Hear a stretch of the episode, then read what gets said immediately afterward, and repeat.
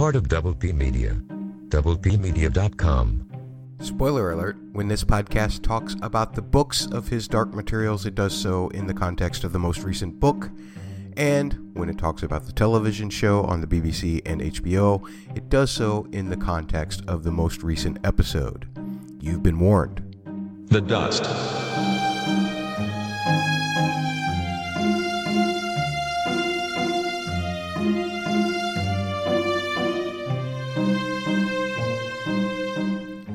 Welcome to another edition of The Dust. My name is Matt Murdock. We are covering his Dark Materials on the BBC and on HBO. This particular podcast episode will be covering the music from season 1, episode 5, The Lost Boy, written by the showrunner Jack Thorne, directed by Otto Bathurst. We're going to be talking about the music by Mr. Lorne Balfe for this episode. He's a great follow on Twitter. I highly recommend that you follow him at Lorne Balfe. It's L O R N E B A L F E. Just follow that guy. He answers questions every Sunday.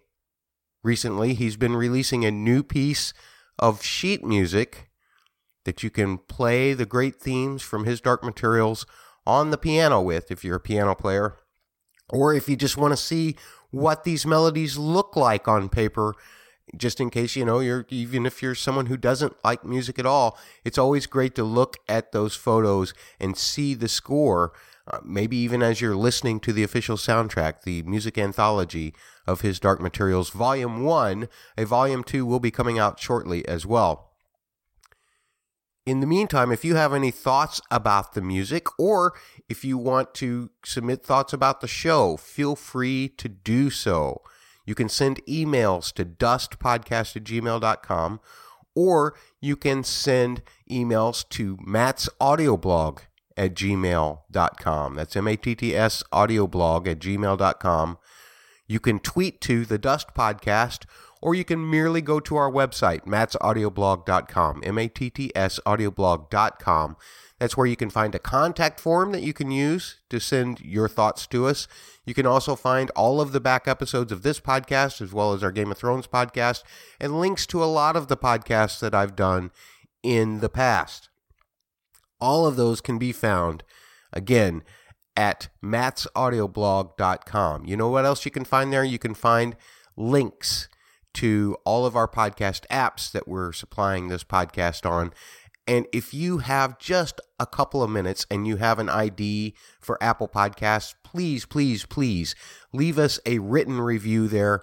The algorithm for iTunes slash Apple Podcasts states that if you leave written reviews, it raises us up in the rankings, and that makes us more visible to more fans like you who might be interested in the music of Mr. Lorne Balfe and what he's doing for this particular television show.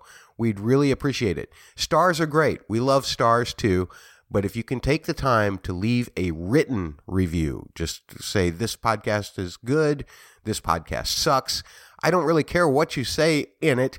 I will, of course, take any kind of criticisms that you have into consideration so that we can make the show better for you Uh, if you leave the written review, that helps more people hear us, which helps us redefine how we should do the show.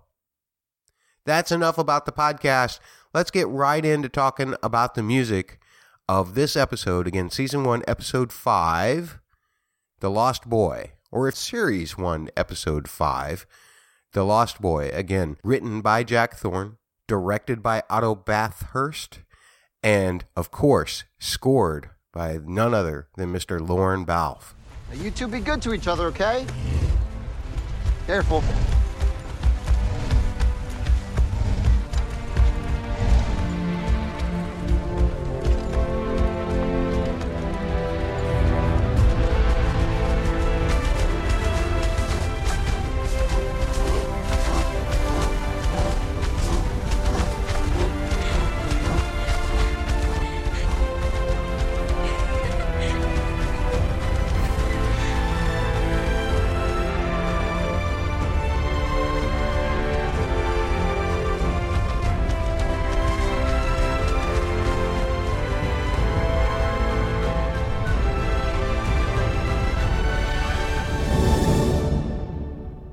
And that's the music that scored Lyra riding Iorek Byrnison in that scene where they were going across the tundra at full gallop and she was just riding along.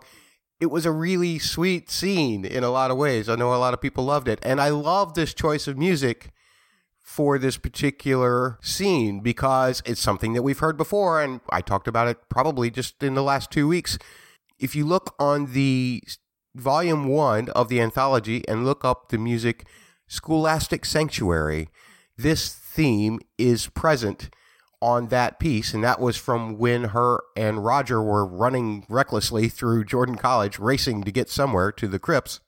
And that music, so far, in all three instances that we've really heard it presented big time, has represented Lyra having fun. I mean, she's obviously having fun riding this polar bear, even though she's trying to, you know, tell Iorek that she will be respectful of him all throughout the episode and everything. Um, she's obviously having fun riding, of course, Iorek Byrnison's back as he's just ripping across the tundra like that. So uh, it seems fitting that when she has it here, and it has been established with her running on the boat as they were going north and seeing Trollesund for the first time from the boat. And of course, again, racing Roger through Jordan College. All of these appear to represent Lyra being able to have a little fun, to be alone in a sense in her own fun, to be free of all of this weight that is upon her. That's a wonderful piece of music. Again, the melody is like this.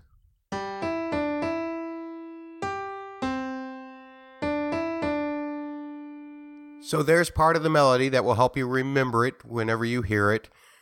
This isn't the first time we heard it in this episode, and I'm not really sure whether to call it the Lyra having fun or just Scholastic Sanctuary, because when it was first used, just a snippet of it, just a part of it, we call these little segments motifs. They're, they're little parts of things that can be developed or can be used against different kinds of harmonies and everything. Anytime you have a theme, the melody tells you the story, the harmony tells you how to feel about the story. That's generally the way I look at most of the music that is scored for film. And in the very opening scene with her and Lee Scoresby, we get a little bit of it as well. In addition to that, we do get a confirmation of part of Lee Scoresby's theme as well. A little motive from his theme that we explored last week is used as well. This little bit here. And the whole scene is accompanied by that little pizzicato motive that also goes with Mr. Scoresby. This. That appears as Lee is saying that, you know, if he were a betting man, he wouldn't give anybody a chance. And uh, he is a betting man. Uh, so that shows up there, but he sees that that kind of upsets Lyra a little bit. So then he says, Yeah, sure, we got a chance. And Lyra is kind of making fun of him by saying, You know, not many people should like you, Mr. Scoresby. And then we hear this little snippet of the theme from Scholastic Sanctuary again.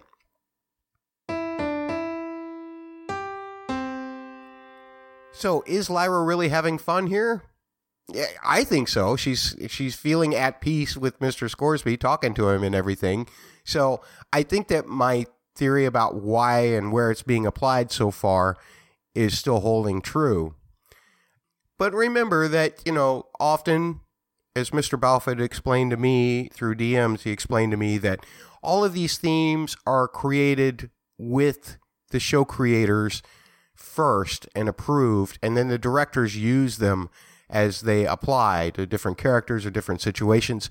So, this call to include this part here may have been by suggestion of Mr. Bathurst, for all I know. It, it doesn't really matter who's making the suggestion where or when, but the situations do seem consistent. Anyway, we get a confirmation of Lee Scoresby's theme, and this is really from the very beginning of the episode, a little snippet of that Lyra at ease theme, let's call it that, or Scholastic Sanctuary if you prefer.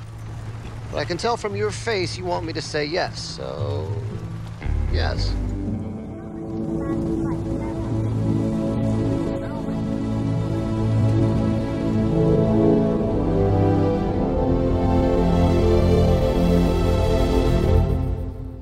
The other thing to remember is harmony that is going underneath that scholastic sanctuary little motive. And what's happening there is the chord is not the chord that we're typically used to hearing underneath it. Again, melody tells us the situation and harmony tells us how to feel about it. And because of the chord chosen, it doesn't quite feel finished. Their adventure is going to go on today later, right?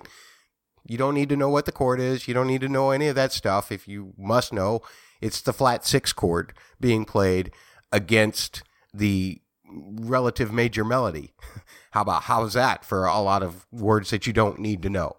But it's what's happening there is it's creating a feeling of this is not finished. Now, let's go back even a little bit closer to the beginning. In fact, the very beginning where we get that overhead shot and Kaisa's flying over and starting to tell us about a prophecy.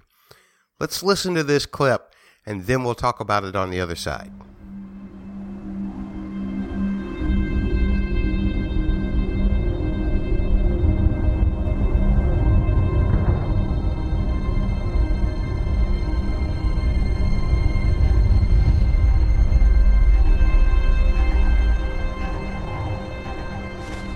Witches hear the immortal whispers of those who pass between the worlds. They speak of a child who is destined to bring the end of destiny.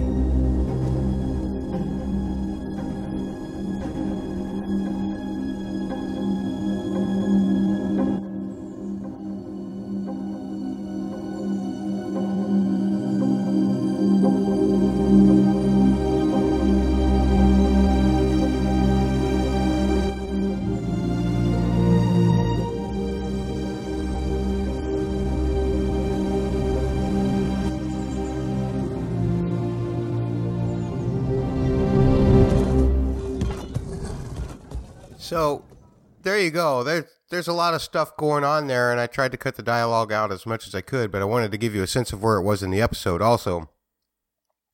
Kaisa gets quite expositional about the fact that Lyra is a child of prophecy, or at least that the witches believe that she is, and that she is not alone. And we're introduced to Will. Presumably, his last name is Parry, since his dad's real name is John Parry. So, Will Parry welcome to our world. We get to see him uh, uh, outside of just being a photograph for the first time in this episode. And there are two different things happening here. First, we have this little motive that happens at the very beginning as the overhead shot is established. Now, if you want to call that an ostinato pattern, if you've heard that phrase before, I'm totally cool with that because it doesn't change any harmony that happens with it. This stays the same. And that's usually what happens with an ostinato pattern as opposed to some kind of harmonic arpeggiation. On top of that, this is its own fragment that is has scalar elements, meaning that it follows a scale rather than a chord. So, if you want to call that an ostinato pattern, that's fine. That's not the problem here? The problem here is that this pattern is used in establishing not one but two overhead shots. So you think, okay, maybe this is a thing for an overhead. But I don't think that that's the case. If you have volume one of the music anthology of His Dark Materials by Lorne Balfe, you will hear that pattern that I just played at the beginning of a piece entitled Lyra, the Child of Prophecy. And let's face it, when this pattern is being placed, it is Kaisa who is telling us about Lyra's potential being a child of prophecy, correct? Then it says she will not be alone, and the music changes. And there's a new melodic element introduced. So my thing is is that this piece of music is connected to whatever the witch's view of Lyra is about the prophecy about her. And then we move on to this new piece of music, and this is when we see Will for the first time, and we hear this melody.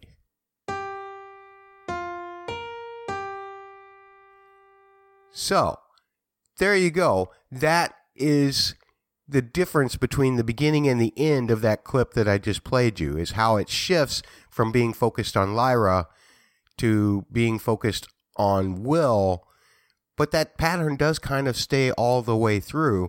And it is repeated one more time, again as an overhead shot, when Lyra is going to go to Ma Costa after Father Coram tells her she cannot go to the little village. This is too important. I'm sorry.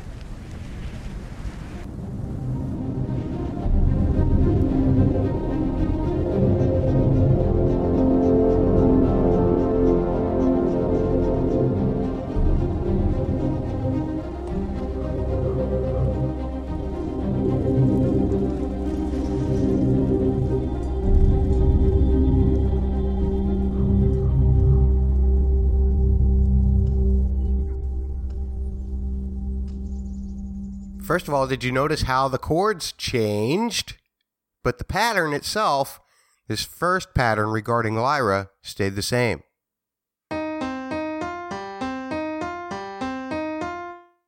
Something else that we need to talk about is the timbres. The first time we heard it, when Kaisa was talking at the beginning of the episode, there was a different kind of timbre that was being used, almost a synth kind of like timbre. I'm not exactly sure what instrument was used for that. I'll be perfectly honest.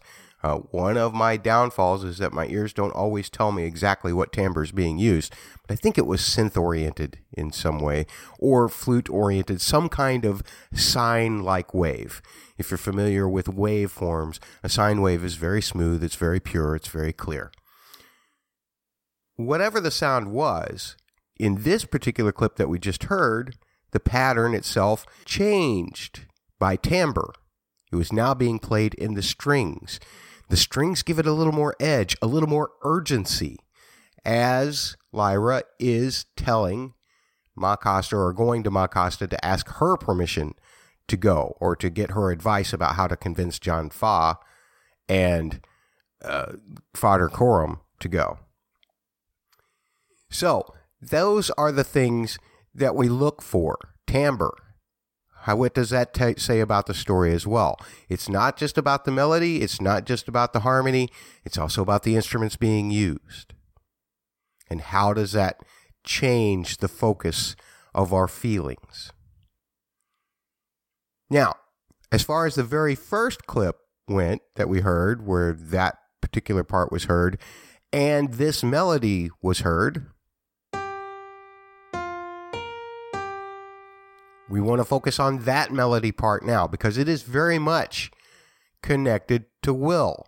When we go back from Lyra's conversation with Ma Costa back to our world, where Will is at, then we get that theme yet again. Take a listen. Well, you ask a lot. I need to think.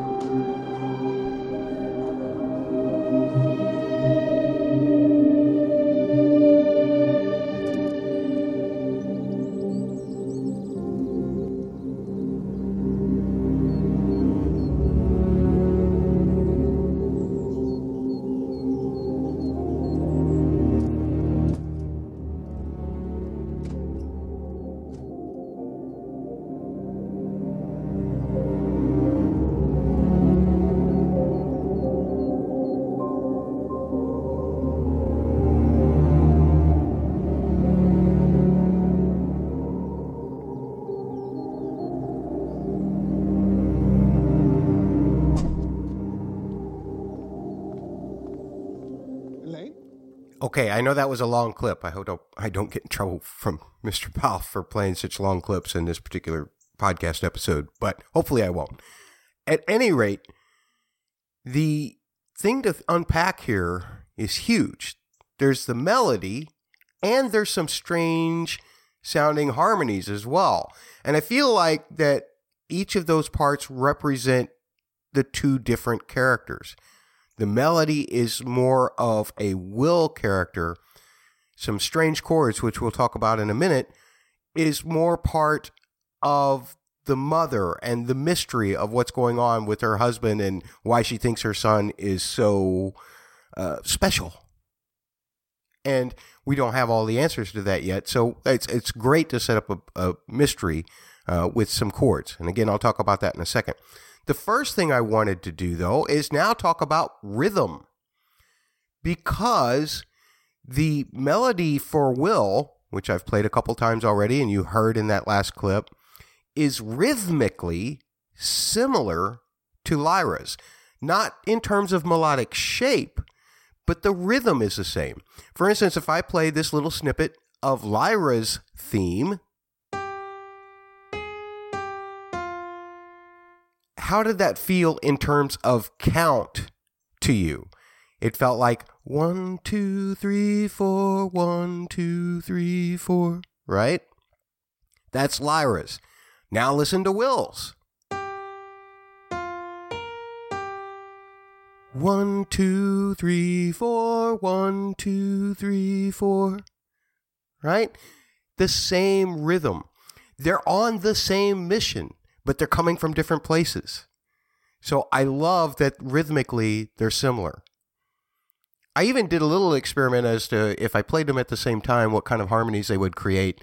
Uh, it did pretty good until you got to the last note, and then it just created this uh, kind of mush. So that didn't work so well.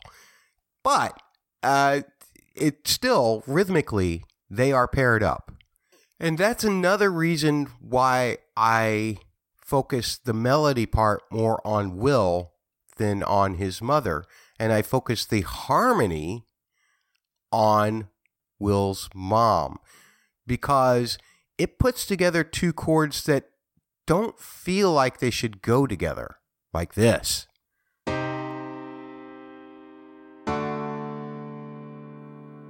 So, what is going on there? That's very interesting, isn't it? It doesn't feel like those two chords should follow each other. You don't seem to follow a sequence that fits a particular key.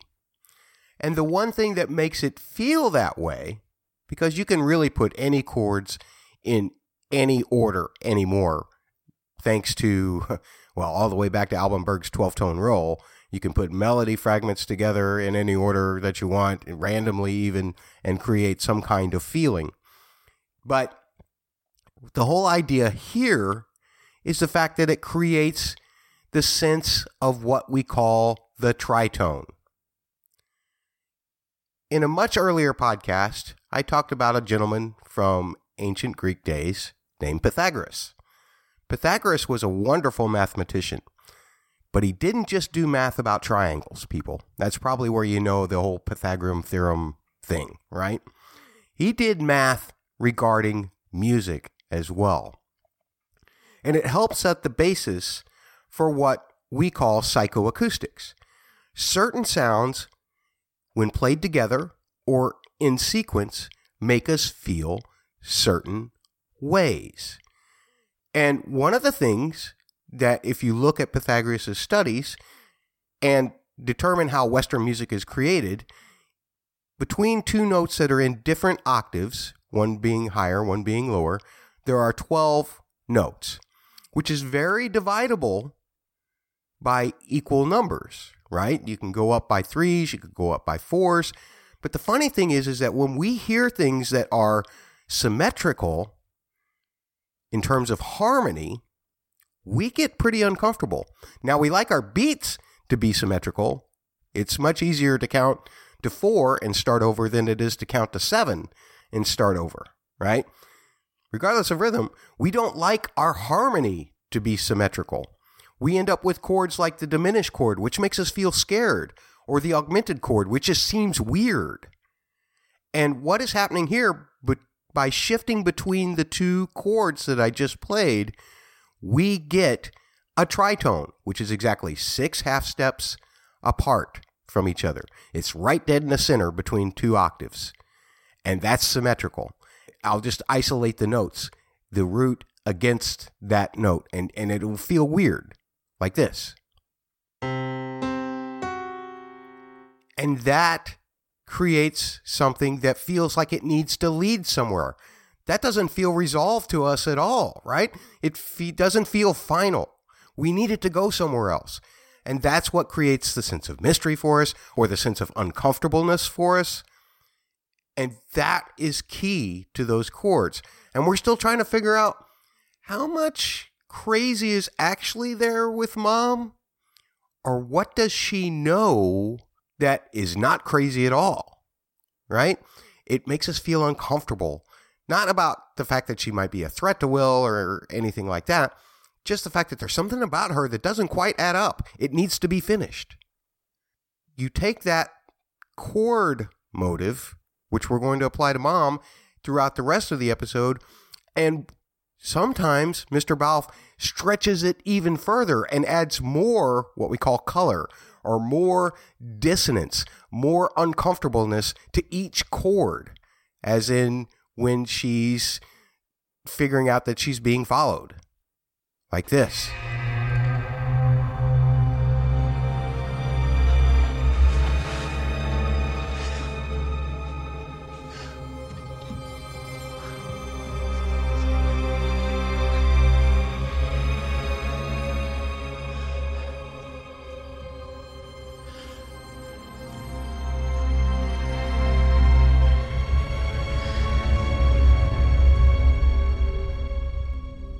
That's really terrifying, right? We have the core of these chords of mystery that are associated with mom, and then terror stretch them even further apart and make them even more uncomfortable because she's terrified.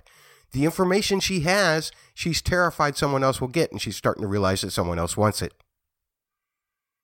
So that's a brilliant way to keep the mystery alive for us and at the same time use even more harmony to create emotion on top of the mystery.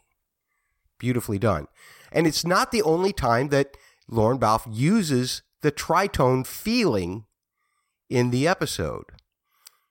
As we've learned that Lyra and Will are connected, when Lyra has her own mystery as to what's in the shed, her melody changes and adds a tritone in it as well. Before I play the clip, I wanted to establish Lyra's melody here.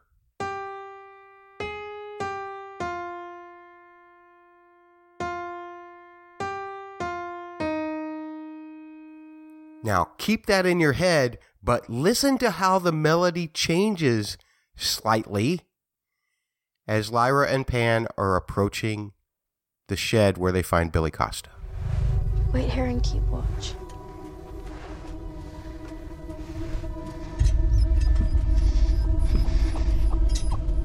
You're making me nervous. Don't let Iorek see me nervous.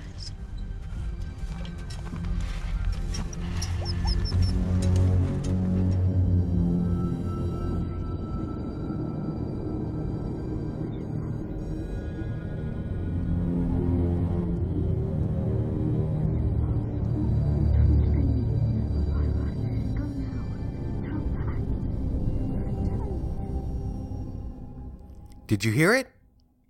It was in the second phrasing of the melody, of Lyra's melody, where one note changed. And boy, did it make a difference. Instead of hearing this, we heard this. Now, isolated, they don't really seem all that different. They both seem acceptable, right? But again, it's where it is in relation to the root. Once again, a perfect tritone.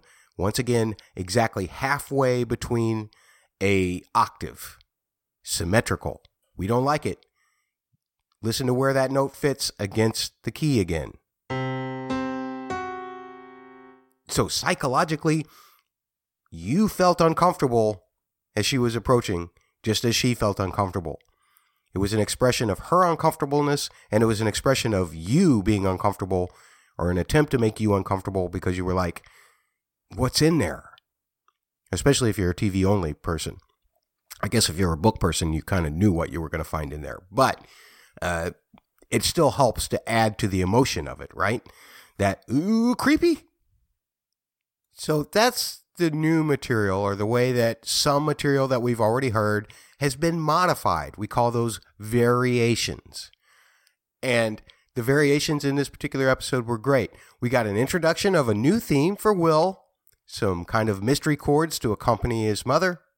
We got this part of the soundtrack, which is called Lyra, the Child of Prophecy, as seen through Kaisa's eyes in those overhead shots and to establish the connection between Lyra and Will. And of course, because of the emotion of what happens to Billy Costa, we got a lot of the Gyptian theme. The first time being, of course, when John Faa sends Lyra off on her mission. I want you back in the safety of the camp before tomorrow night.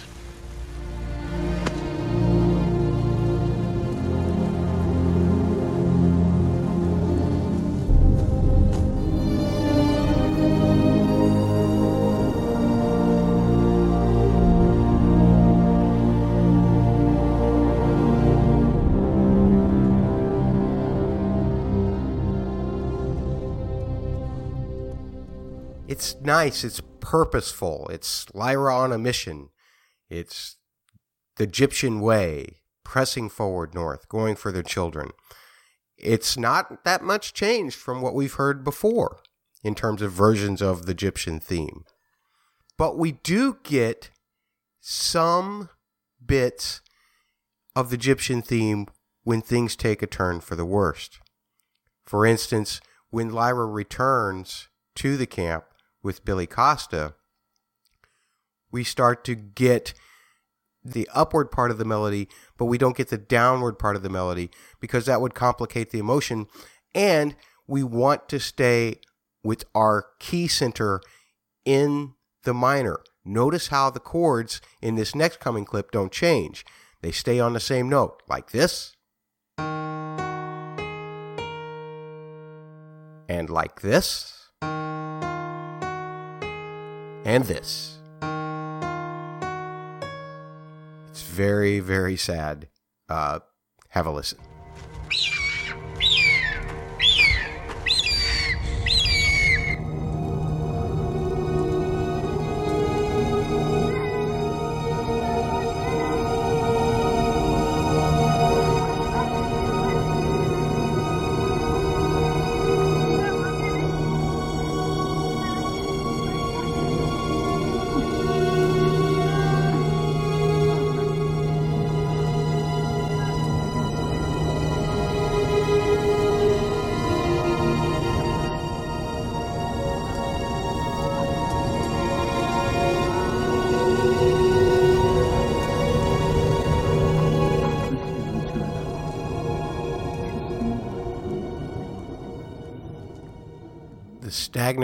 The melody plays against creates extra tension.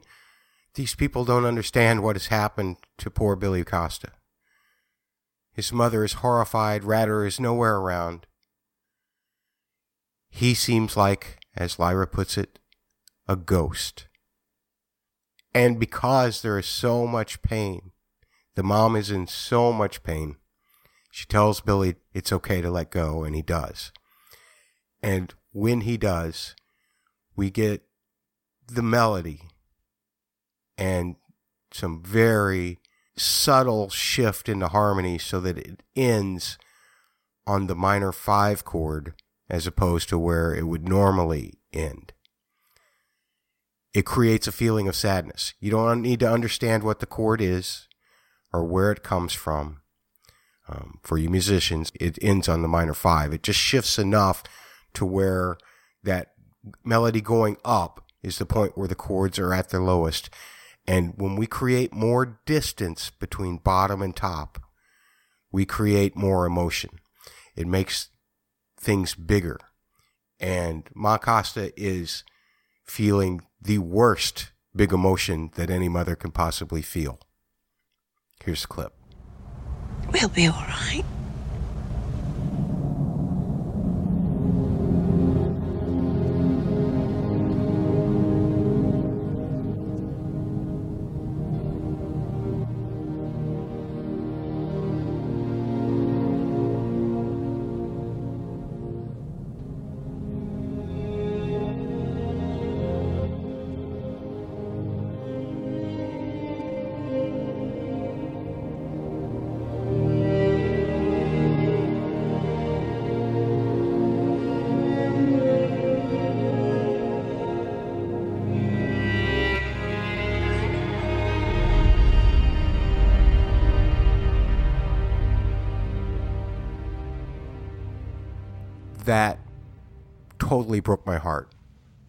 Just the performance, which was absolutely amazing.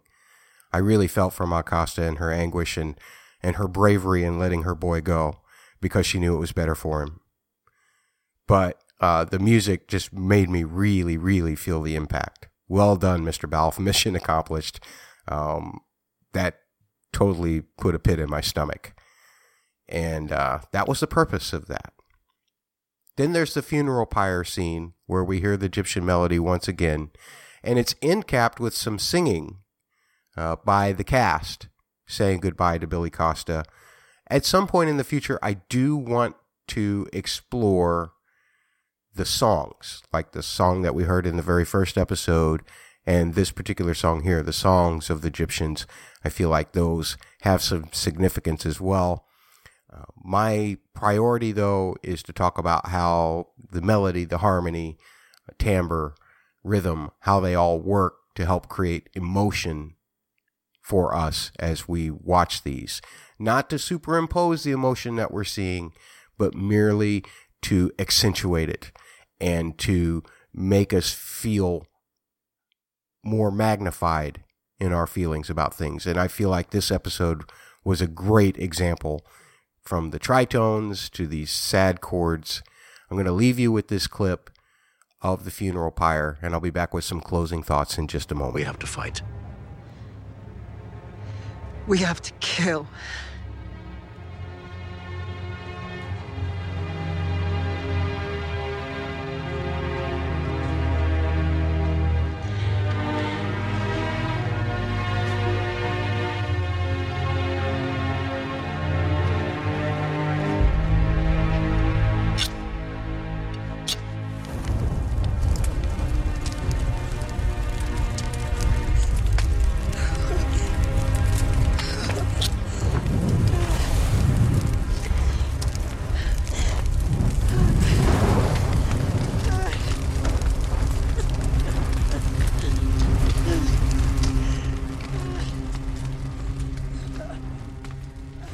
Thanks so much for listening today. Hope you enjoyed the podcast as far as the music goes. Also, remember, Holly and I will be talking about the story. We'll be recording that uh, as probably as you're getting this episode.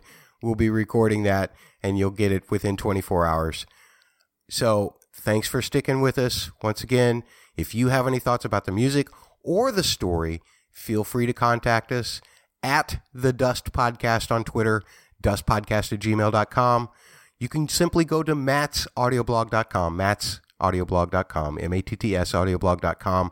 You can find the links for everything, the Twitter, contact information, a contact form if you want to use that, and podcast app links. Please, please, please leave us a written review on whatever podcast app that you're getting this on.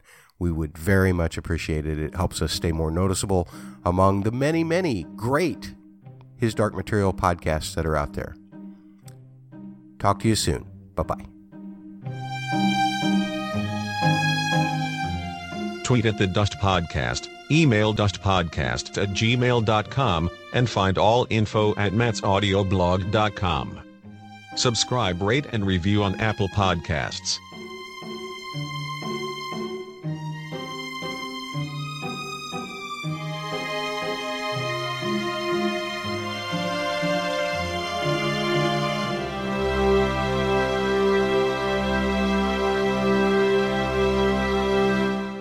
Part of Double P Media.